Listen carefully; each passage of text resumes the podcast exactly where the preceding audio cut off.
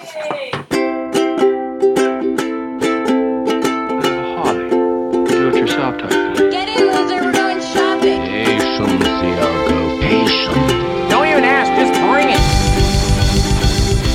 Mom called psychologically tall. I'm talking about ethics. You patented it, then packaged it, and slapped it on a plastic lunchbox, and now sell it. You want to sell it well. Save.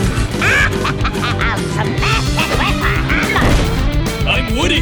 Howdy, howdy, howdy. No, certainly that, and in greater numbers. Any friend of Olive's is a friend of our daughter's. I am really close on this one. Really close. Let's watch my favorite part again, shall we? Hello, I'm Daniel. And I'm Amanda. And you're listening to Scenes from a Marriage, a movie podcast where we as a married couple watch movies and run away from Godzilla! Godzilla!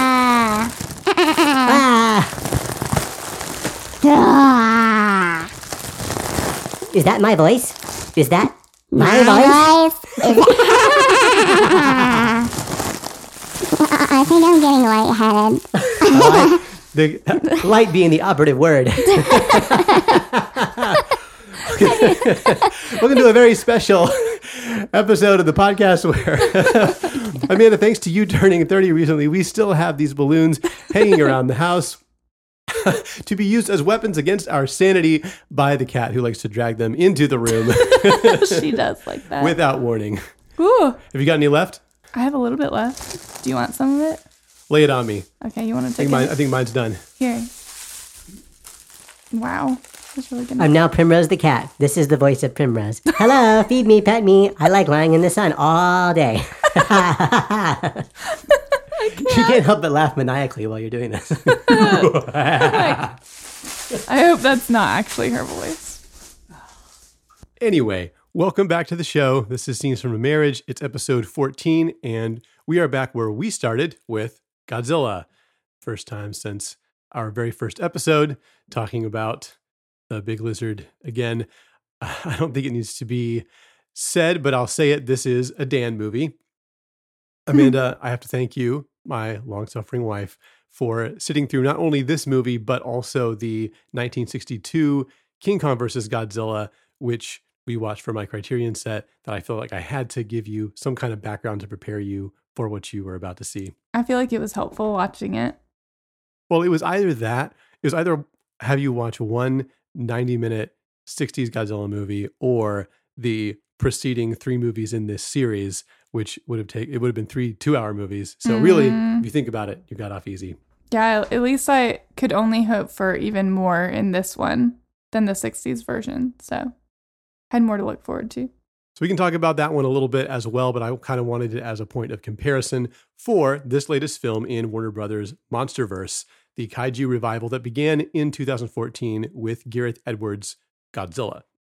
This new movie, titled Godzilla vs. Kong, which is our movie for today, it should be noted, is not a remake of the original movie directed by Ishiro Honda, who did the first Godzilla, and the American cut, which was also directed by Tom Montgomery. Rather, it is a direct sequel to Godzilla 2014, 2017's Kong Skull Island, and 2019's Godzilla: King of the Monsters. Wait, which one was the one with Adrian Brody? That was the 2005 King Kong by Peter Jackson, which is not related in terms of the chronology. Okay. I watched that one. Yeah. I liked that one. That's a good one. Or as what were our friends Caroline and Scott saying, the one with Jack Black in it. Yeah, Jack Black, yeah. That was, the most notable character. And that one, see, there's so much homework that we could have done here. That one was a remake of the original 1933 King Kong, which was remade again in 1976. So at some point, we'll have to go back and have you watch the very first. Nobody needs to watch the 70s one, but you can watch the 33 original, because that's really a classic by any stretch of the imagination. So we were fortunate enough to be able to get out and see this in a theater. It just seems right that a clash of two titans would be best displayed on the largest possible screen, which means we also got to see some movie trailers. Oh, yeah, we did. Very few. We might have missed one. We may have missed a couple. Yeah, because we kind of got there late. Shuffled in a little bit late. Oh, well. Shame on us. But Last time we did this, we got to do just a quick trailer talk. And so we won't spend much time on this because we've got quite a bit to get through on this episode. But just to run through these really quickly, the two trailers that we saw were for the new Space Jam, mm-hmm. starring LeBron James, mm-hmm. and looking suspiciously like one of the Despicable Me movies in all other ways, I feel like. Honestly, it kind of looked a lot like the original Space Jam. I mean, I wonder if they used some of the exact, like, quotes from it. I don't know. I feel like I'm like, oh, yeah, that's... It's just you change the characters a little bit. You just throw in LeBron and it's... You think it's going to be the Monstars again? No, no. It was something else. But, you know, I don't know. I feel like I saw it when Granny did that. Maybe I'm making that up in my head. Anyway. When the Granny made a shot or whatever. I don't know. Because the thing I remember, they capped it with the Granny doing like... Yeah. Well... An alley-oop. Well, like a gymnastics move on her walker. Like it was a what is it called? Pommel horse. Oh, yes. And that is the exact kind of humor that does not play to me whatsoever. So, but you said you would watch it. I would watch it. Well, just because I would be curious to know how close it is to the original Space Jam. I mean, I liked the original Space Jam, but then I watched it again. I think did we watch it recently? No, I haven't seen it since the 90s. Well, I watched it with somebody possibly a few years ago, and I was kind of disappointed, which was too surprising. Disappointing that I was disappointed. So I don't really want to watch any of the other movies that I enjoyed as a kid, because then I'm like, oh, no, I'm going to not like those movies. But it's a dangerous time to be doing this podcast. Ah! Yeah, I was honestly not that big of a fan of the original Space Jam back in the day either. Mm-hmm. I can only imagine I wouldn't care for it too much now. So this is not really something that's on my to-see list. I just liked the music, probably. Mm-hmm. Welcome to the jam. I don't know, actually. I mean, that's probably the thing that's aged best about the film is the song. Yeah, it's good. But yeah, I mean, I would watch it if it was on a streaming service, but I wouldn't go out to see it necessarily. Yeah, that's fair. Mm-hmm. So the other trailer that I can remember seeing was for the Suicide Squad. Oh, yep. Mm-hmm. It's Suicide Squad, but it's the Suicide Squad. It's like the Fast and the Furious versus Fast and Furious, or which apparently is a... They're getting lazy with the titles. I guess another Suicide Squad sequel, but this time from James Gunn, who did the Guardians of the Galaxy movies. Oh, I didn't realize that. Oh, I would watch it. I mean, I loved Guardians of the Galaxy. A bit of a redemption tale for Gunn, who was canceled by Disney for old tweets that he had made that were like insensitive jokes back in the day. Right. Like 10 years ago. And then rehired after outcry. So I guess now he's got another superhero movie. I hadn't seen the first Suicide Squad. Or Birds of Prey. What's that? I guess the Harley Quinn movie that they did like a year or two ago. No, does that come before the? Well, I have to assume it's all in the same chronology. Although again, I actually haven't seen either of them. I mean, you haven't seen Suicide Squad? No, I thought you said you had. No, I didn't. I should have got out and seen it after it won the Oscar for Best Hair and Makeup, but I failed to do that. Well, we can watch those if you're down. Let's do it. I heard the first one was pretty bad, but a lot of people said Birds of Prey was good. So I mean, it can't be any worse than Transylvania 6 5,000.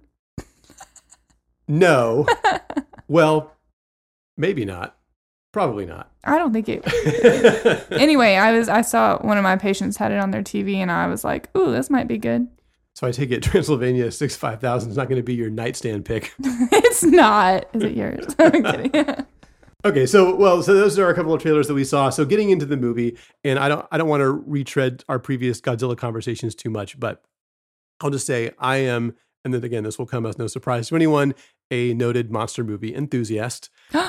I'm kidding.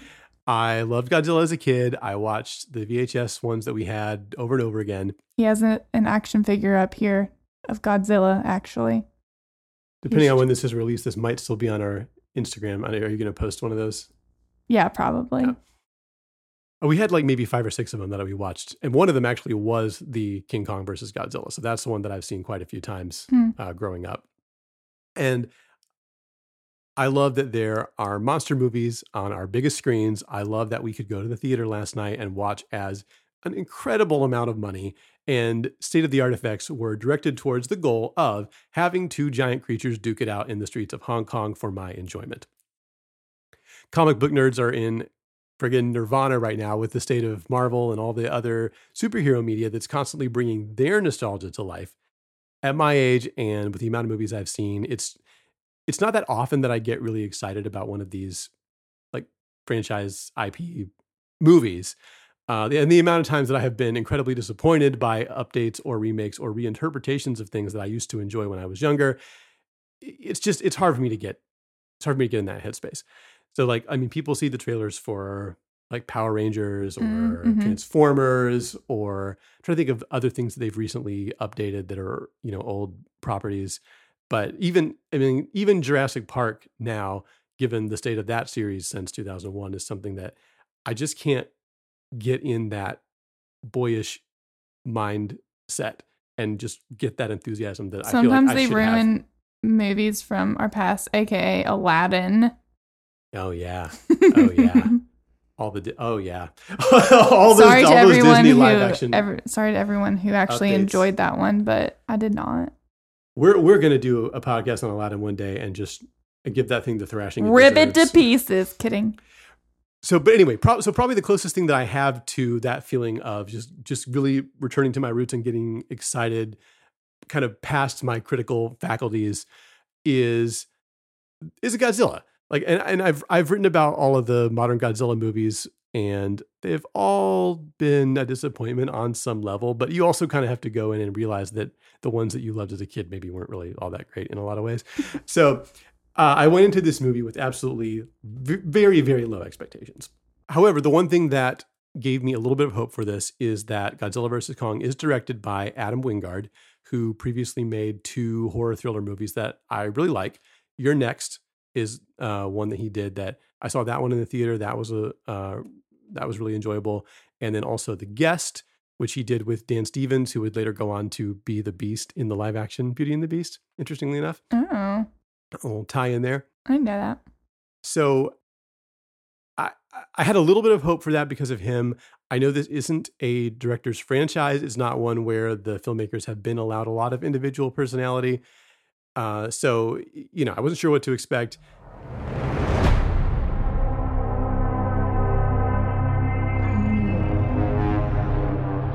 We need Kong.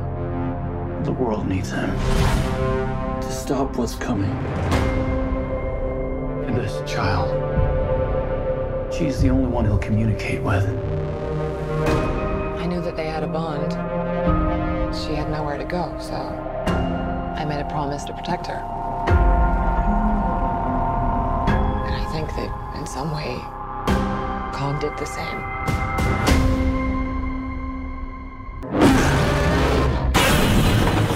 It's Godzilla. These are dangerous times. Godzilla's out there and he's hurting people and we don't know why. There's something provoking him that we're not seeing here. I'm of the same opinion. The myths are real. Yeah. There was a war. And they're the last one standing. I keep reaching for greatness because I'm built from it. Who bows to who? Nobody gonna stop me. Here we go. Kong bows to no one. The film stars Millie Bobby Brown as Madison Russell. She's the only returning character from the last movie, along with Kyle Chandler, who plays her father. How long ago was that? The 2019? Did you say 2019 one? Yeah. Okay. Well, obviously nothing came out in 2020. Well, maybe some things, but not much. So he's those only 2 people that are coming back. He's got just a couple of lines in it. He's not really in the movie that much. The Early Edition dad. If anyone's seen that, I was telling Daniel about that last night. Yeah, I never saw Early Edition. And I didn't realize he was in a show. I liked it. I thought it was good because there was your gratuitous orange cat in it. But no, it was good. He predicted what was going to happen looking through the magazine. Anyway, sorry. No, that's a cool idea for a show. I would. Yeah, it's pretty different. Cool. So the continuity in this series is just awful, and that's part of the reason why I felt like you could come into it and watch this movie without having to see the previous ones. Because even as someone who saw Godzilla: King of the Monsters a couple years ago, like I didn't even really remember who Millie Bobby Brown was playing. I know that her mom was played by Vera Farmiga in the last movie, but other than that, none of the other characters are back. So if anything, it's more of a sequel to the Kong movie. Mm. But oh yeah, wait, was the scientist in it? It was working with Kong. Was she in it the previous movie or no? No. Oh, okay. Well, that makes it a little better. Yes, it also stars Rebecca Hall as Dr. Eileen something Andrews, Dr. Andrews. And in the movie, she has a little adopted child, of one of the islanders or something from Kong Skull Island. And so she's in it. She's new. She's a new character. So is the author, played by Alexander Skarsgård. Mm. So I don't know if you've had this experience. When I'm watching sometimes a movie or even a TV show, I'll have a hard time kind of remembering what happened before and how what I'm watching fits into what's happened before. All the Avengers movies, basically. Yeah. But this is not an Avengers level effort in terms of creating a shared universe. Mm-hmm. It's just kind of sloppy. And if you look back at the cast of all of the four movies, and there's almost nobody in common. And it's okay, how are they going to have so really the only connecting tissue for most of it is the monsters. I mean, Godzilla and Kong. So yeah, I kind of did want to know what happened in the movie before with Millie Bobby Brown, because she was like, Godzilla left us in peace and he was saving us. So I'm like, did he I should have had you watch a catch-up explainer video or something before. I would have wanted to see the movie before this, probably. I mean, I don't know. Did you see it? I saw it, yeah. And you didn't like it?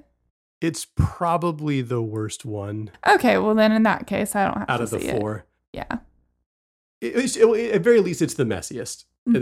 There's too much human plot going on. None of it is useful. Oh, I hate human plot. And the monster battles aren't that great. So I don't want to tip my hand on what I'm going to talk about with this. So this is going to be a lot of spoiler talk. And for those of you listening, I don't know how much we can really talk about any of the stuff that we kind of liked about it without giving away key plot points. Yeah. I was lucky enough. I don't know how this happened, that this movie came out a month and a half ago, and I feel like I went into it not really knowing anything about it. Did you try to research anything? No, I didn't. I didn't even watch a trailer. I looked up a trailer that I'm going to edit into the podcast, but up until that point, literally a couple minutes ago, I hadn't ever seen a trailer for it, which is nice because even the trailer gave away some things. Oh, it did? I went into it totally fresh. So if you think that you probably have a good idea whether or not this is a movie for you and whether you intend to see it or not. If you do, I would recommend, I always recommend, go in as fresh as possible. Don't read reviews. Don't watch trailers.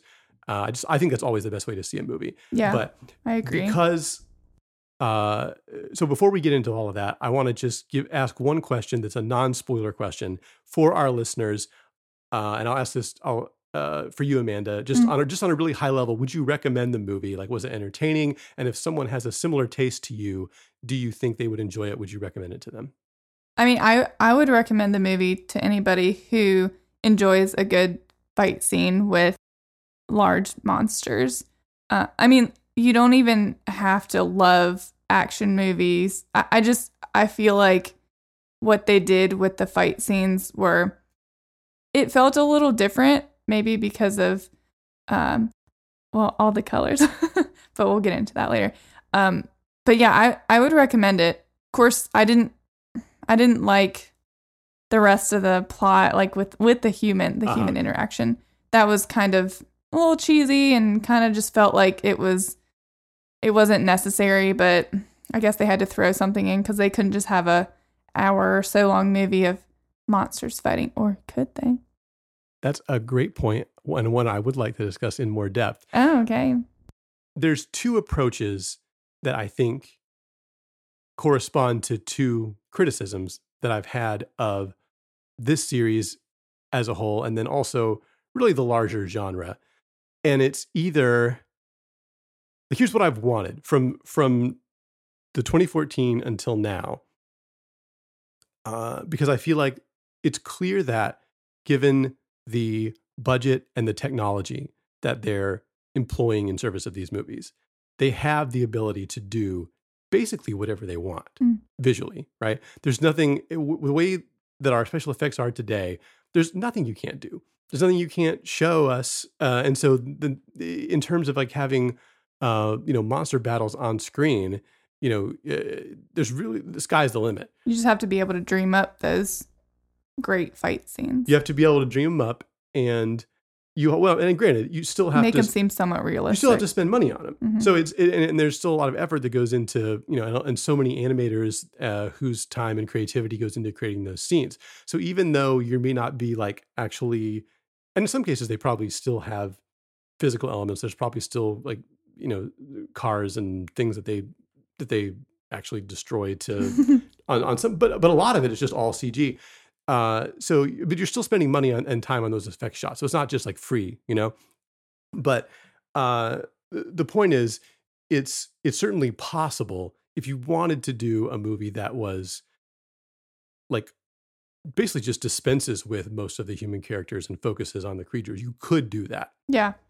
The other thing is, the one thing is, okay, do you take that approach and just say, nobody cares about the humans. We only care about the creatures, they're the main characters. But then you wouldn't get about them, right? Or do you say, well, these are major Hollywood movies. You've got big name actors. You've got all this stuff. Why not dedicate yourself to saying, okay, monster movies from basically the beginning of the 20th century have had the situation where the human characters just aren't that good. And the human character, that drama is more just like something that people are wading through to get to the monster action. Why not hire writers that are going to make sure you get the first big budget monster movie that actually has a really gripping human story? Why not just make that your like number one goal? Yeah. I mean, I want, for someone like me, I would want to connect with the characters. I didn't really connect with any of the characters in this movie. I mean, it also makes me think of movies like Transformers with, they have Megan Fox and Shia LaBeouf in it. But like, right.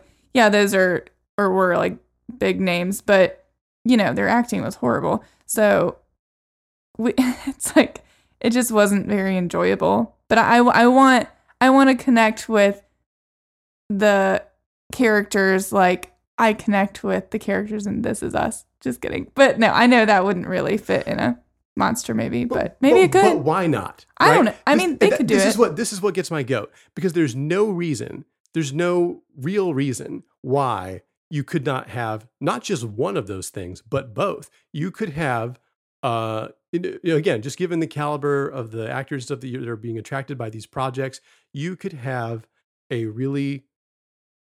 you could have a really gripping human story, and you could have lucid fight scenes, big, exciting action scenes. You could have both of those things. Mm-hmm. And you could, and I think that's kind of what, to maybe a lesser extent, Kong 2005 achieved. Yeah. So you had, at very least, Naomi Watts. Yeah. And giving a great performance alongside the Andy Serkis playing Kong in the mocap, mm-hmm. and you had all these big bombastic action sequences. I think that's probably last time. Yeah, that's why I like that one. That's really been achieved. Yeah, because I really liked her and Adrian Brody in it, and that makes sense why I like that one so much, because of that storyline with the humans. Mm-hmm. So maybe it's a pipe dream. I just keep hoping and going to these movies and thinking, this time they're going to nail it. I mean, surely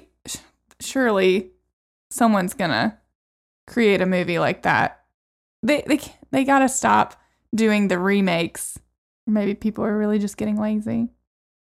Well, here's what bugs me. People come around and they defend these things by saying, well, this is not the kind of movie that's supposed to win Oscars. Like, it's just a turn your brain off movie.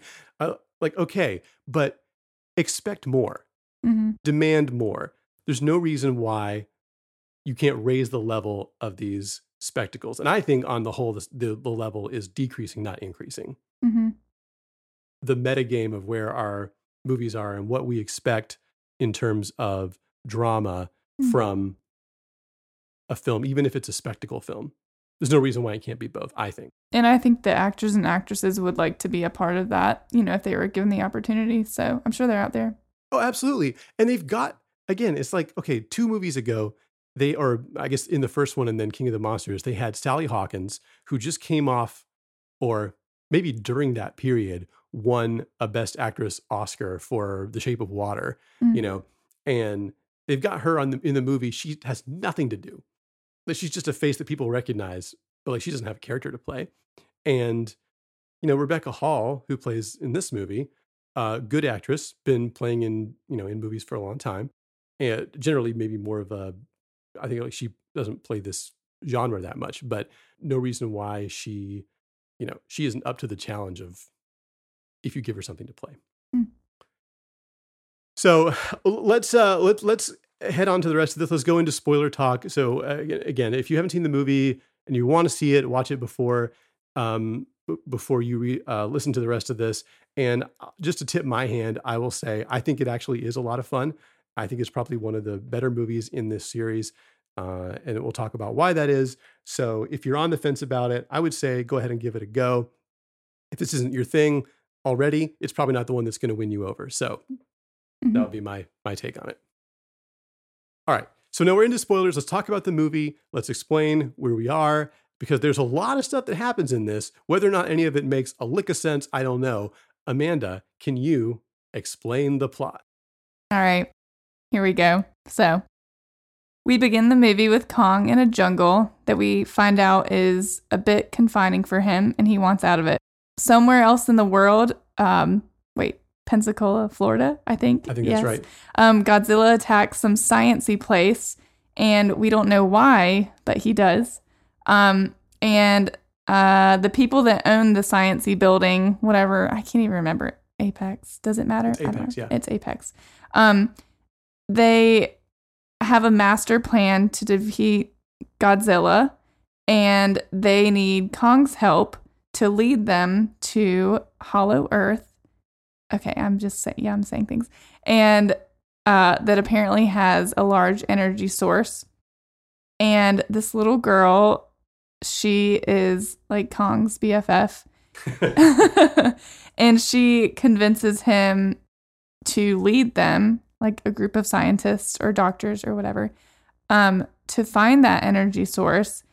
And of course, there's fight scenes, and they're worried that Godzilla is going to come to attack Kong because of some ancient blah, blah,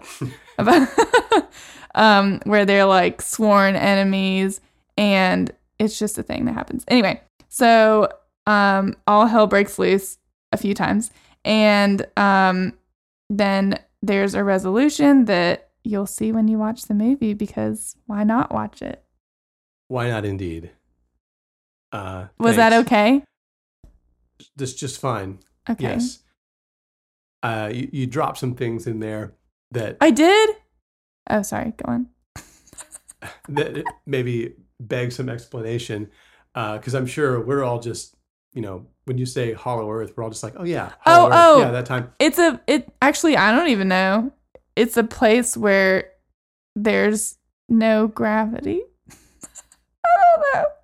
Oh, that could be where. Oh, yeah, where King Kong is from, because that's where it births the Titans, right?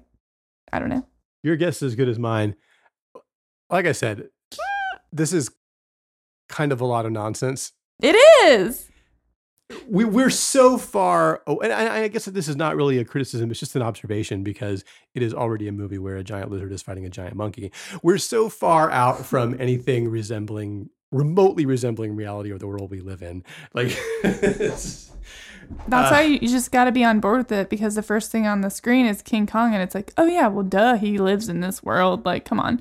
And so everything after that's just like, okay, yeah, it's sure there's well, and the the Hollow Earth thing. Okay. I guess we may as well talk about it. Were you not going to talk about it? I wasn't, because I don't care. Okay, we don't have to. Like, on one hand, I don't care because it's just, but this is a conceit in the film, so we may as well talk about it. It's just a place where they get to the middle of the earth and they're in a spaceship, and then they like either explode or not, and then they find something there.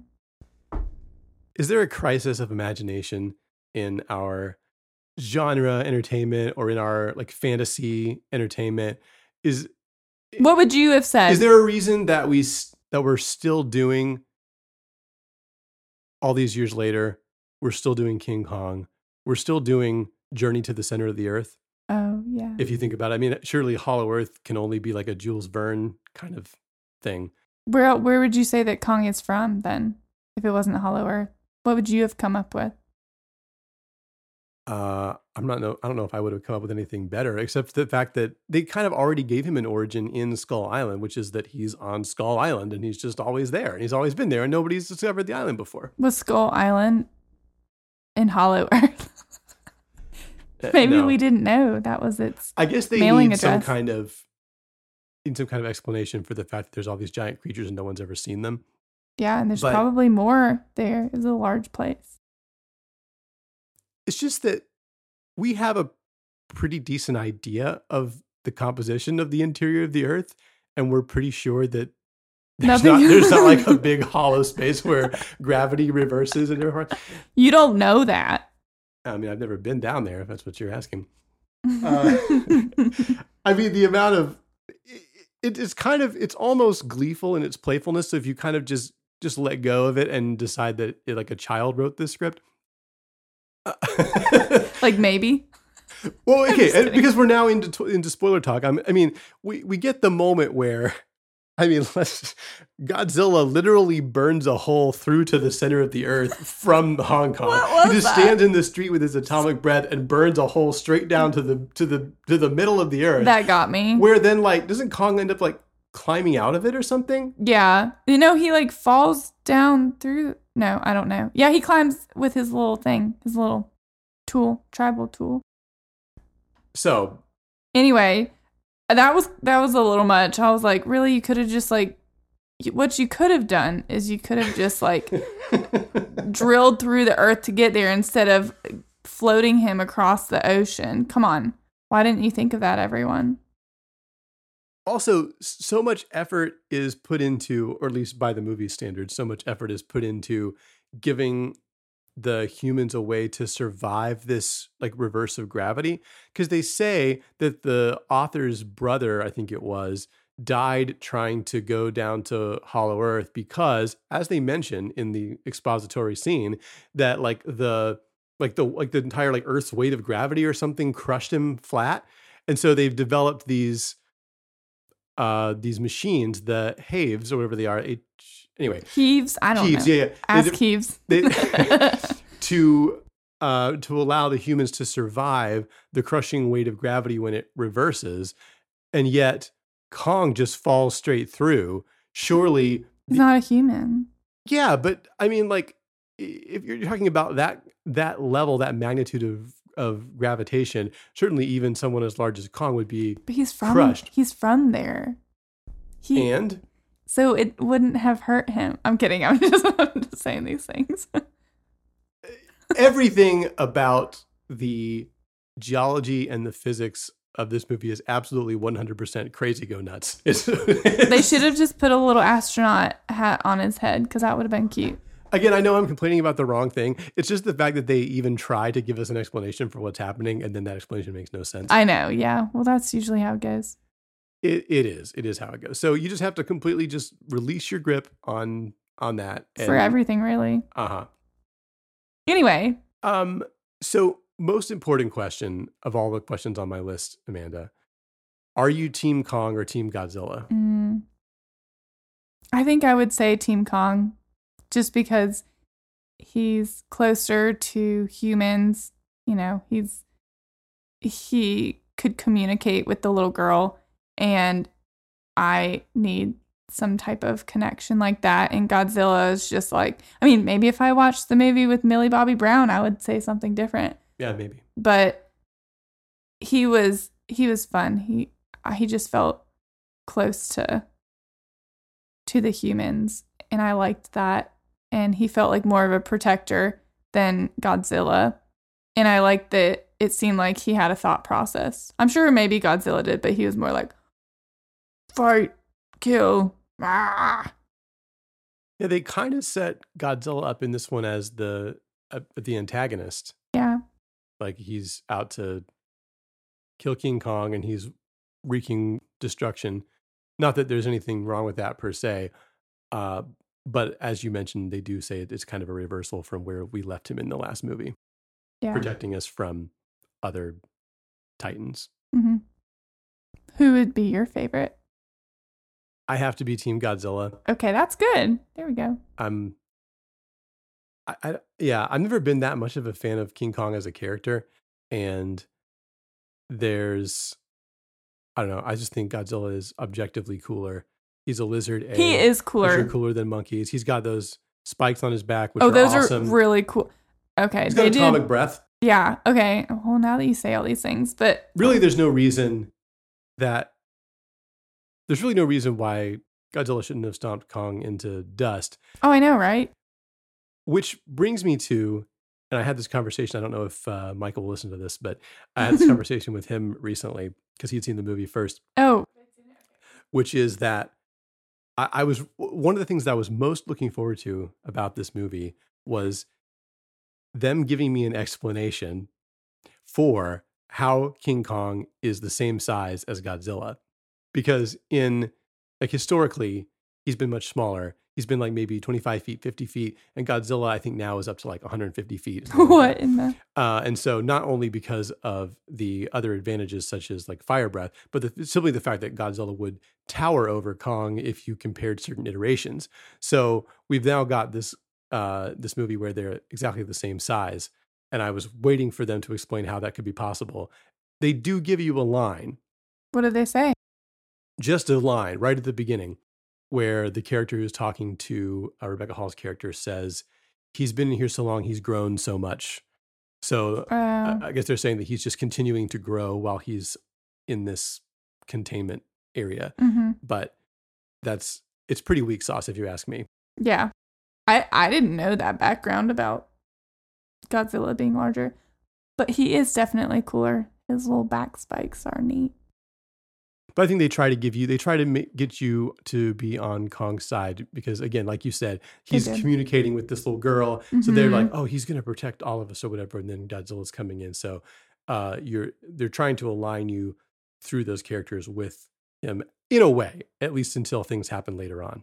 And I'm a level 6 susceptible, so they got me. So since I got you to watch the earlier movie, the U.S. cut that we watched, how did this compare to the 1962 King Kong versus Godzilla? And was there anything you thought? I think obviously we can say the effects are improved in the new movie. Is there anything that the older movie did better, or how did you find the two of them?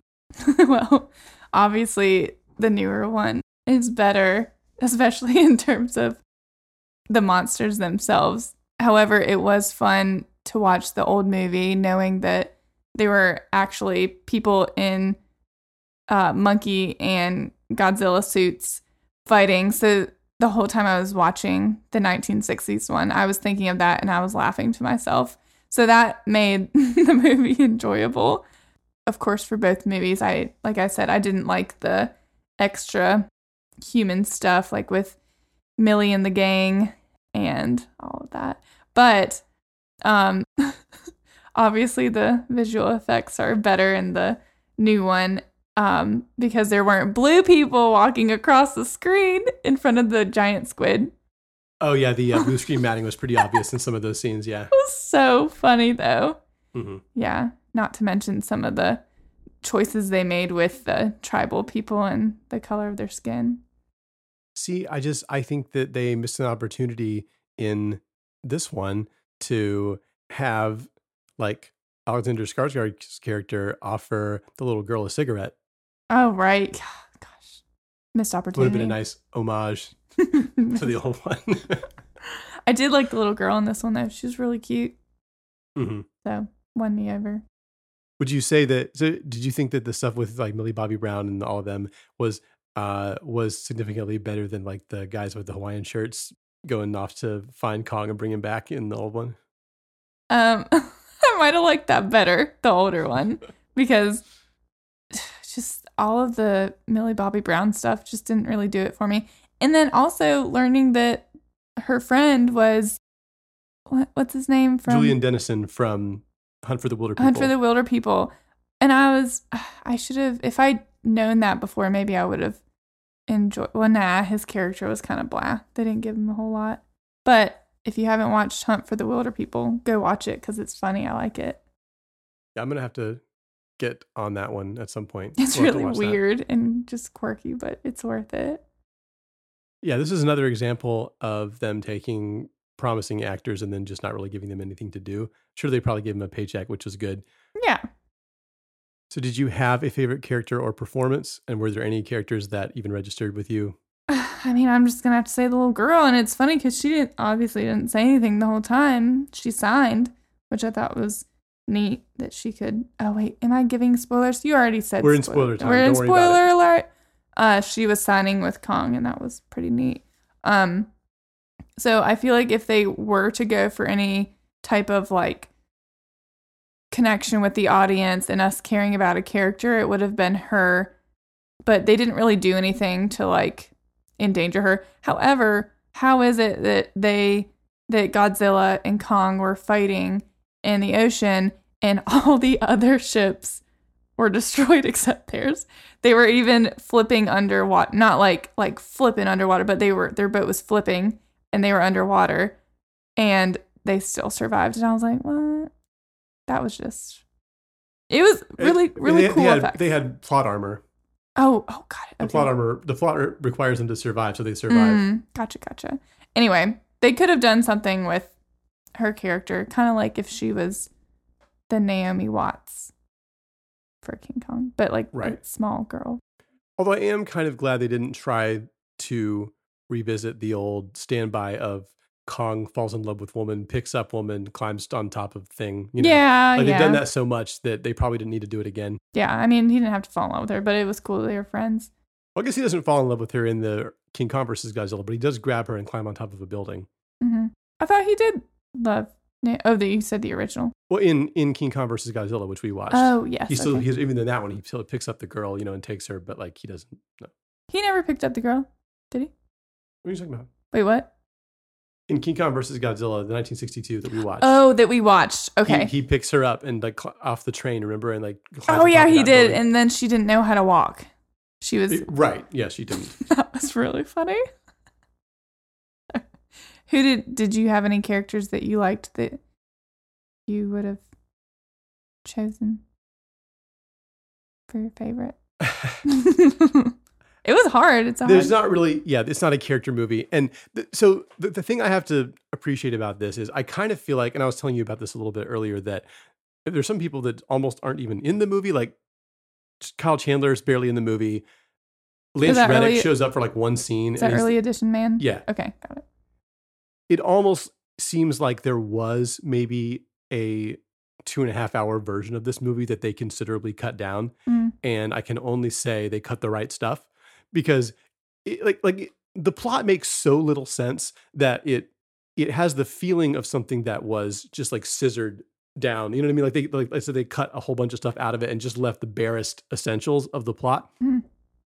But again, if you're going to do that, this is the way to do it because otherwise, you end up with a King of the Monsters where you've got so much excess human plot and so many extra characters and nobody cares. So yeah, I like the length of the movie. I think if it was any longer, I probably wouldn't have liked that. So. Yeah. But I think within that, and this is where the movie succeeds for me, is that there's a number of big action set pieces that occur within the film. And even though those aren't necessarily super focused on the human characters, they're not constantly cutting back to them. But when they do, they give them enough that's going on, like they give them like one thing, one bit of peril or something to play, like in the scene that you were talking about where they get attacked in the ocean, mm-hmm. and the boat goes upside down and the girl and the mom are trapped in the little room there. And so you're kind of worried about them. Yeah. And the tension of that scene, I think, kind of carries through those moments and allows you to, even though you're not really invested in the character, you still want those people to get out. You still want, so there's a little bit of your sympathy that they've grabbed that you can, those things still kind of succeed. Mm-hmm. I think where they try to do those things, they do just a little bit of it, just enough that it kind of adds flavor and texture to those yeah. scenes without becoming the focal point of the scene. Yeah. Because if you have that scene where the boat gets attacked, there's a number of ways you play that scene. And the 2014 Godzilla movie would have probably played it where it's like the whole sequence is about them trying to get out of that room. Oh, yeah. And, mm-hmm. Godzilla is more of like this force kind of from the outside. He could have just as easily been, a tsunami or a typhoon or something. And then like you kind of just deal with the aftermath, you deal with the effects of that. Whereas the other way you can play it, which is what this movie does more often, is you focus on the two creatures as characters. You focus on what their strengths and weaknesses are, how they approach mm-hmm. one another, how they choose to fight tactically, what the choices are that they make in terms of like, you get to see, I thought it was pretty cool, Kong jumping from ship to ship yeah. in the water to stay up, even because Godzilla's a natural swimmer, Kong not so much. And I liked Godzilla's tail and all the damage it did. Yeah. And so really they had me pretty early on because during that attack, Godzilla reaches up with his tail and like swats a helicopter out of the air. Yeah. And I was like, dang it, this is awesome. I like this. Like I was really kind of resisting being drawn into it because I knew, like based on the other movies, it was probably not going to be that great. Mm-hmm. And I knew the human story was probably not going to be that great. But I think they really, really improved the action sequences. They really improved the fight choreography. Yeah, that was really good, like all of it. Because what they had done before and what people were complaining about, what I was complaining about is the fights are too dark. They're either really close up so you can't see what's happening or they're from a long distance. Mm. And you keep going back to, oh, here's this human running here and trying to accomplish this thing while the fight's like raging overhead.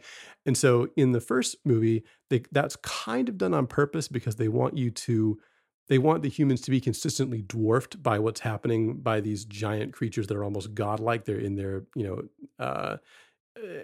and so it's more about the insignificance of the humans in the face of these just enormous threats.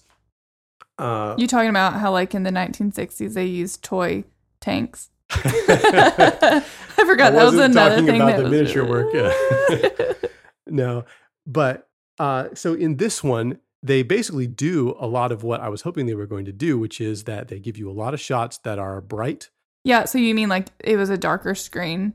Like they always do this thing where it's in the dark, it's in the rain. And part of that is to hide the seams in the special effects because it's easier to make the special effects look realistic when you have darker scenes. That's frustrating though. But they give you, and even in the old Godzilla movies, they're always really scrappy. Like you have, like for instance, one of the memorable scenes from that first one was King Kong grabbing a tree and stuffing it down Godzilla's throat. Mm. So seeing these monsters in this one use their surroundings to their advantage and how they like, how they use the water in the boats or how they use what they find in the city, how King Kong uses the buildings and his ability to jump from building to building mm-hmm. to avoid Godzilla's atomic breath in that scene. So there's a lot of, I feel like the fight scenes are more creative. And so it's interesting to watch the kind of the to and fro as one gains the upper hand and then vice versa. So speaking of the fight scenes, what was your favorite fight scene? Actually, a good question. I keep talking about the one with the ships at the beginning. That's the first scene. I did like that one a lot because I thought it was creative in the way they used different elements. I like Kong grabbing the plane and throwing it at Godzilla. Yeah, and I like when the guy ejected from the plane right before. Talking about that one, yeah. Well, that's the one. That's the one. Mm-hmm. I wanted to say the Hong Kong sequence was the best. It was. And I think because it makes, and it's supposed to be, it's the big centerpiece. It almost makes Godzilla frightening again. And when you're used to him fighting off the big creatures so that we can survive.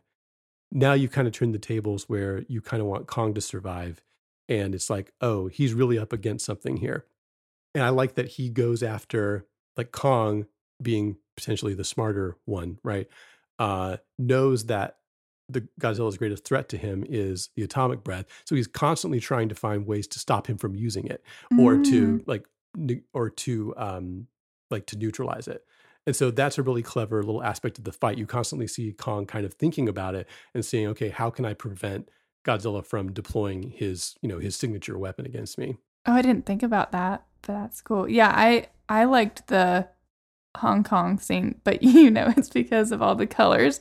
I was talking about it after we walked out of the movie, but it's just like bright neon lights.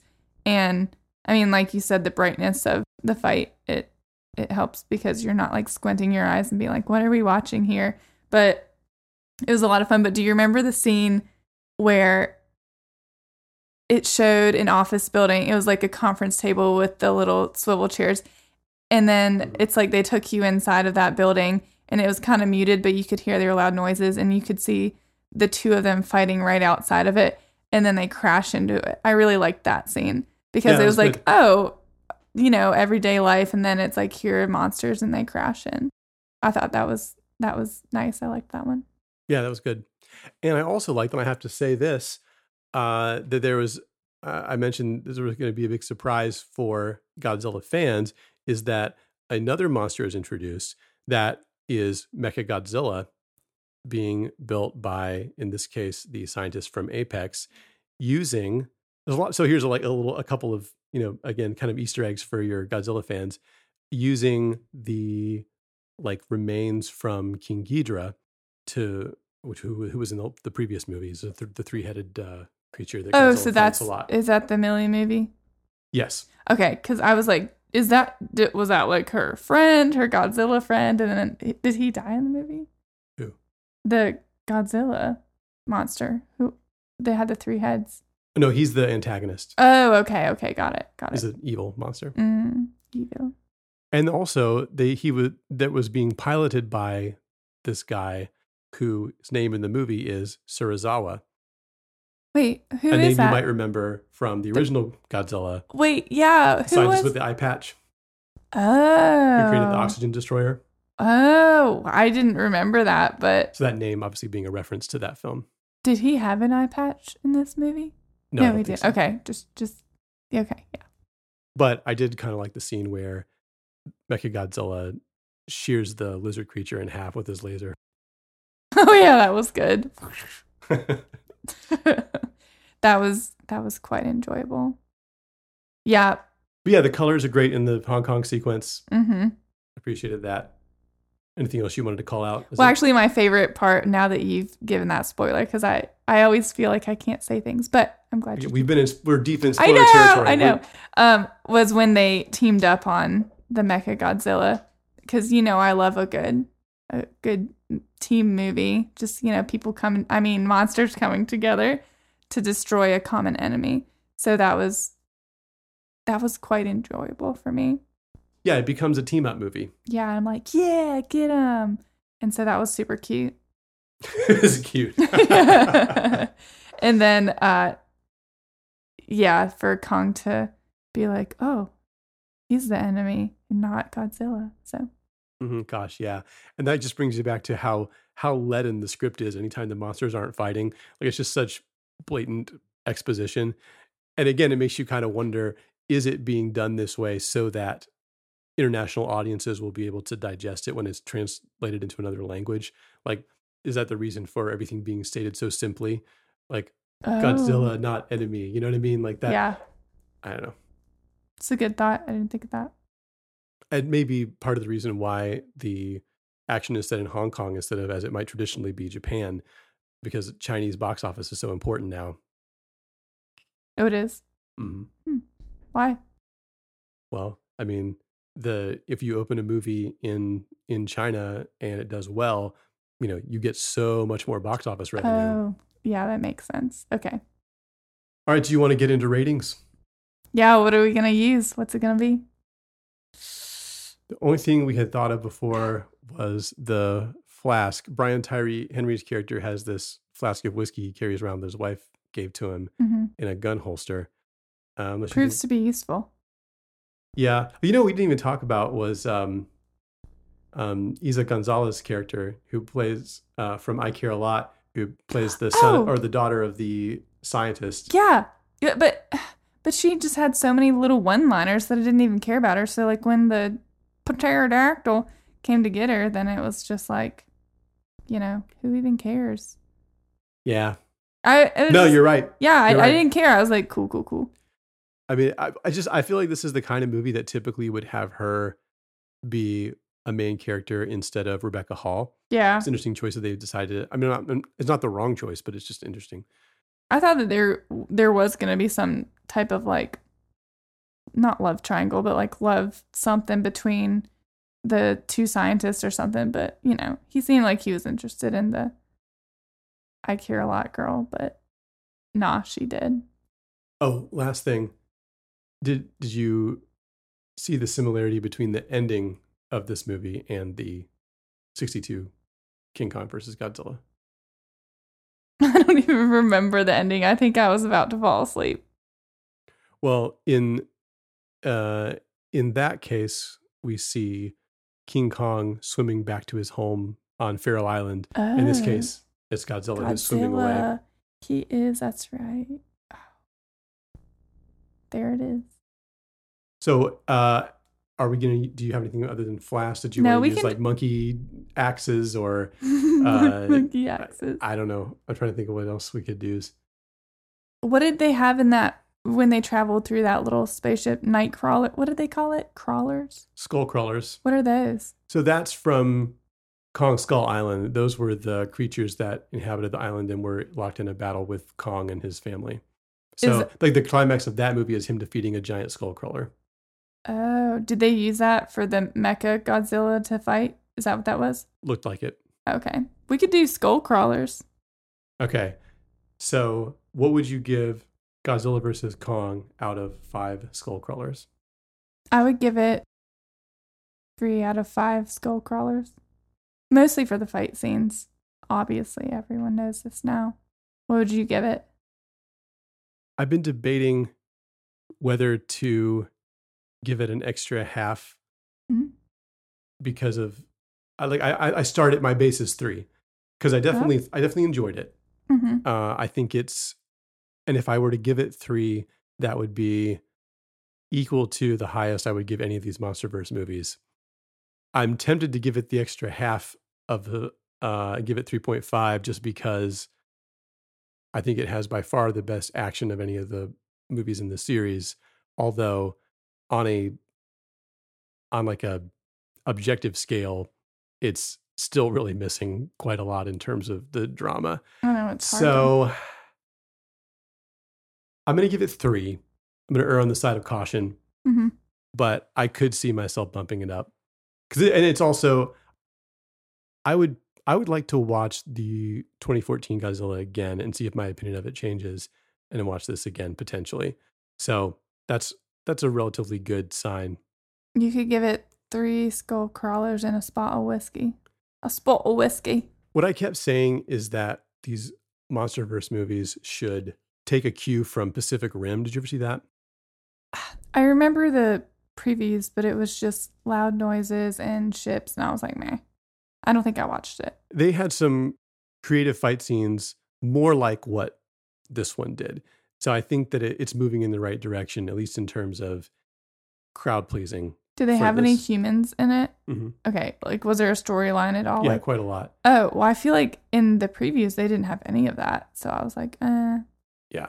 And it still wasn't great, but it was better than average. It's better than this. What? Pacific Rim was better than this movie we watched? In terms of the human story, yes. Oh, okay. But in general. It might be better. Wow. And I would give it a 3.5 as well. Okay, well, that's Godzilla versus Kong. If you have seen it, let us know what you thought. Let us know if you agree or think we're way off base. You can hit us up on Instagram at Scenes From a Marriage or podcast at scenesfromamarriage.com. It's our email. As Amanda likes to say. What do I like to say? Slide into our DMs. I didn't know you put me on the spot. Thanks, Amanda, for continuing to watch these monster movies with me. And I'm sure that you're welcome. Next week we will find an Amanda flick. Yeah, I feel like it's I feel like maybe you need to watch She's the Man next. I feel like that's been floating around. Let us know what you guys think. What movie should we watch next that would be an Amanda movie that you think Daniel should watch? Yeah, give us your thoughts. And before we sign off, we want to visit the nightstand, a segment of the show where we talk about maybe media that we've consumed that is not the focus of a podcast. But Amanda, what is on your nightstand? Okay. What's on my nightstand is the Netflix series called Shadow and Bone that was suggested to me by my friend Chandler. And it's like a young adult. It was, I think there's a few books. So the books came before the series, but it's about these people. So either you're a Grisha or just a regular person. And the Grisha are the characters who they don't say magic. It's like special science or something. Anyway, so there is... The special science to describe magic sounds like a mom telling her kid that like her wine is her like special juice. I don't know how they describe it, but they have different power. I don't know, whatever sciences they use. Where there's like the heart renders that can control like people's hearts or emotions, they can heal. And then there's the, I don't know, there's a lot of things. But anyway, so the story is about this girl, Alina. It's Alina. And she and her friend Mel grew up in an orphanage and, you know, it's them against the world. And she finds out that she is something special. And there is this, what is it called? The Fold, which is created by a Darkling and a Shadow Fold. And so it divides the country Ravka. And so to go through the Fold, it's very dangerous. And basically you die if you don't go through it properly. So kind of like the reverse gravity in the Hollow Earth. Exactly. Yeah. And because there's these creatures in there that will kill you. But, and they don't like light because it was created by a Darkling. Sounds like a Gru from Zork. Wait, is that Despicable Me? No. Sorry. It's a text-based computer game. Well, anyway, it's just one season. I think there's 8 episodes in it, so it's an easy watch. I first started watching it, and I wasn't completely sold on it because I'd watched The Wink Saga, which was another, it's kind of like a young adult book kind of series. And it was about this girl who, like, oh, she finds out she has powers. And I was just like, meh, is this like that? But then, no, it gets even better. I think episode 3 is when I was like, yeah. And then I binged it. So if you're into these, like, adventurous movies where, like, you know, people have magical powers and there's, like, some fight scenes and stuff like that, then you should give it a watch. The story's really good. It's not just like, oh, romance, but there is a little bit of romance in it. I enjoyed it, and I think there is going to be another season coming, so check it out. Another season's coming, they always say. It's official. Another season. All of my shows that I'm waiting on. Was that on Netflix, Shadow and Bone? Yeah, it was on Netflix, yeah. What's on your nightstand? What's in your wallet? I've been trying to watch some, as I often do, older horror movies bit by bit when I get a chance, 30 minutes at a time sometimes. And we get a new giant 4K TV in the living room, which is nice. And of course, because I'm a weirdo, instead of watching like a Pixar movie or something to demo it, I go out and watch these old black and white movies because when they are presented well, you know, the contrast looks really great. This TV, more than the other one, really displays blacks really well. So when you get those deep blacks against the bright whites, it's a cool look. I went out and watched something that I've been meaning to see for a long time as a major classic that somehow had eluded me, which is 1956's Invasion of the Body Snatchers. That's available on Amazon Prime. It looks quite good on Amazon Prime, which is a really tight, like 80-minute kind of paranoia sci-fi thriller about this small town doctor who suddenly, well, actually slowly begins to realize that things are not right in his little town. Probably this suffers from being a little bit overexposed in culture. I think a lot of people know about the movie, what it entails, and maybe even how it ends. Maybe you've even seen the ending scene before I had. I think, you know, it's probably maybe even been like another movie has used it in passing or that sort of thing. Not things from this era typically aren't quote unquote scary, at least to modern audiences. So it's a little quaint in some ways, but it was a pretty fun little movie. Again, looked great on Amazon Prime. It ramps up to some decent intensity for 80 minutes. You get a lot of bang for your buck. So it was pretty enjoyable. And I'm hoping now to get around to the 70s version with Donald Sutherland. That's my nightstand. I've got an unfinished book that maybe I'll talk about once I finish it, but not until I get through it. Maybe once I finish my book in like a year or something, then I can talk about it. I'm kidding. It takes me a lot longer to read books because I get easily distracted. And books, when you fall asleep during them, they don't finish on their own. They sure don't. Oh, that's such a good point. All right. Well, thanks for listening. And we will be back soon with an Amanda movie. Mm-hmm. Let us know what you think we should watch. And if you don't, then we'll just figure it out. Yep. Hit us up. And if you haven't left us a review or a rating on Apple Podcasts, assuming you listen on Apple Podcasts. Not everyone does, and that's fine. But if you do, we'd appreciate it. Please, please, please, if you love us. Even if you don't, do it. Until then, we're headed down to Hollow Earth to take a breather. So.